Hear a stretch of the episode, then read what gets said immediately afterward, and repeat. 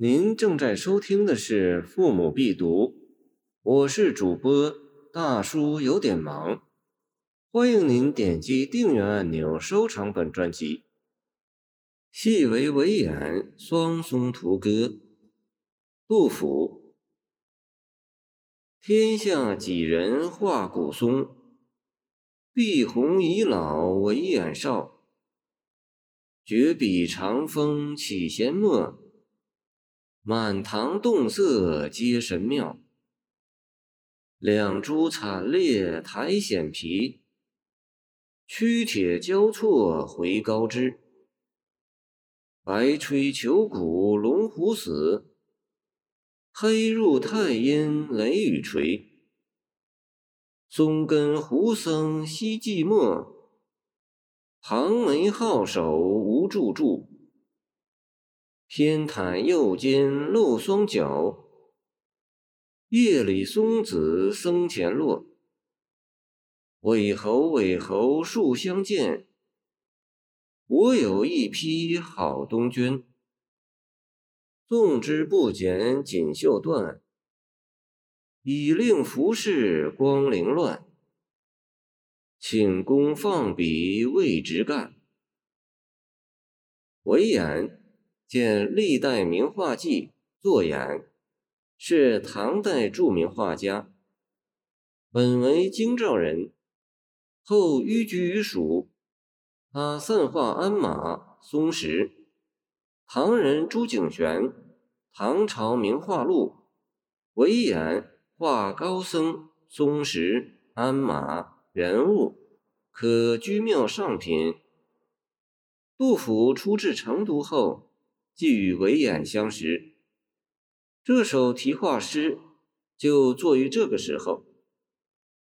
杜甫另一首题画诗《奉先刘少府新画山水帐歌》，用突兀的发端吸引了读者，本诗却别开生面，起句语调平缓，写出天下几人画古松，碧红已老为眼少。接着突然发出警语：绝笔长风起闲墨，满堂动色皆神妙。当维演画成歌笔的时候，松树梢墨呼起清风，满堂观画的人都为之动色，惊叹松画的神妙。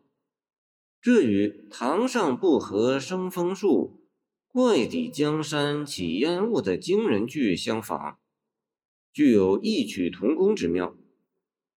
中段八句具体描绘维演双松图的景象，诗境即是画境。两株惨烈苔藓皮，曲铁交错回高枝。长满苔藓的双松树皮已经彻裂，曲曲如铁的松枝交错回环。白吹、黑入二句分成上文诗意，就皮裂和枝回做进一步的形象描绘。白吹求骨龙虎死，为松皮彻裂的枝干好像龙虎的求骨。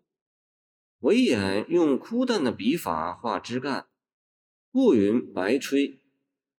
黑入太阴雷雨垂，为回环枝干上的松叶，好像下垂的阴云雷雨。画家用浓润的笔触画树荫，故云黑入。松根胡僧以下四句写松下入定僧，神态宛然。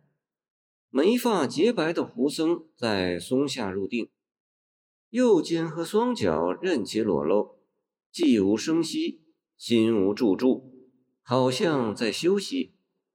连松叶中的松子落下来也不知晓。诗人喜爱维演的松画，于是备捐求画。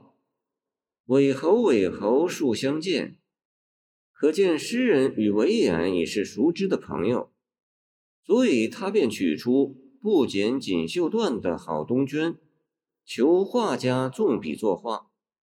东绢即鹅西绢，出梓州盐亭县，是唐代纳贡的物品，因地在成都之东，故名。眉眼画松，以曲曲见奇；画枝干松，便不能显示出他画技的长处。杜甫却请求他放笔为枝干，意味你能纵笔画枝干的松树吗？强人所难，戏之言。全诗别无戏意，只结句使用题上的戏字。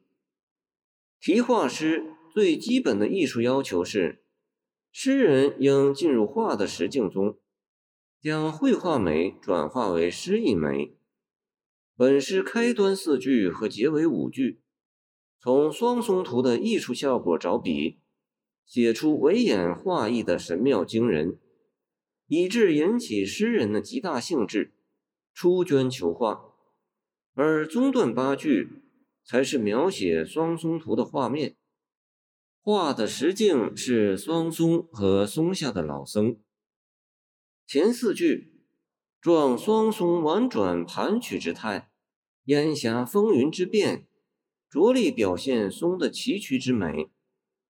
后4句状松下老僧潇洒脱俗的神情，着力再现人物的灵异之美。松之崎岖和僧之灵异融为一体，构成整幅双松图的绘画美。杜甫精心观察，发现并捕捉住这种美感，用诗的语言再现了它们，形成了奇峭的诗境美。惟演的双松图今天已不得见，但我们赖杜甫的戏为惟演双松图歌所创造的诗境美，尚能仿佛得见惟演的双松图，领略其笔势飞扬、意象灵奇的风采。感谢您的收听，我的 QQ 号码1722922 130。希望您继续收听我们的后续节目。如果您喜欢我的作品，请关注我吧。